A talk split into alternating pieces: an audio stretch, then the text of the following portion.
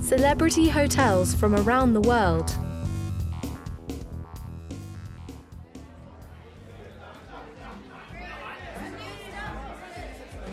Hi Chloe, how's things? Good, thanks. It's our first wedding anniversary next week. A year already. Yeah, I want to take Phil on a trip, a short holiday, but somewhere really special, you know? I read an article about celebrities who own hotels. Yeah? You know, for example, Andy Murray, the tennis player. He's got a hotel in Scotland. Oh, right. Nice idea. Phil really likes tennis. Where's the hotel? Wait a second, I'll get the article. Oh, Andy Murray's hotel hasn't opened yet. Next year. Sorry. Well, where else is there? What about the Greenwich Hotel in New York? Who owns that? Robert De Niro. It looks great, but it's quite expensive.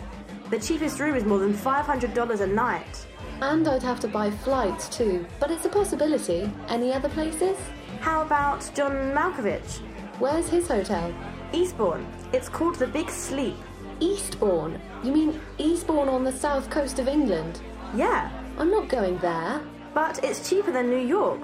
John Malkovich's hotel only costs about £75 a night. No, we're not going to Eastbourne. Well, Francis Ford Coppola, the film director. He made the Godfather films, didn't he? Yeah, well, he owns five hotels two in Belize, Where's Belize? Central America. That's even further away than New York. No, I think Robert De Niro's place in New York sounds best. What was it called again? The Greenwich.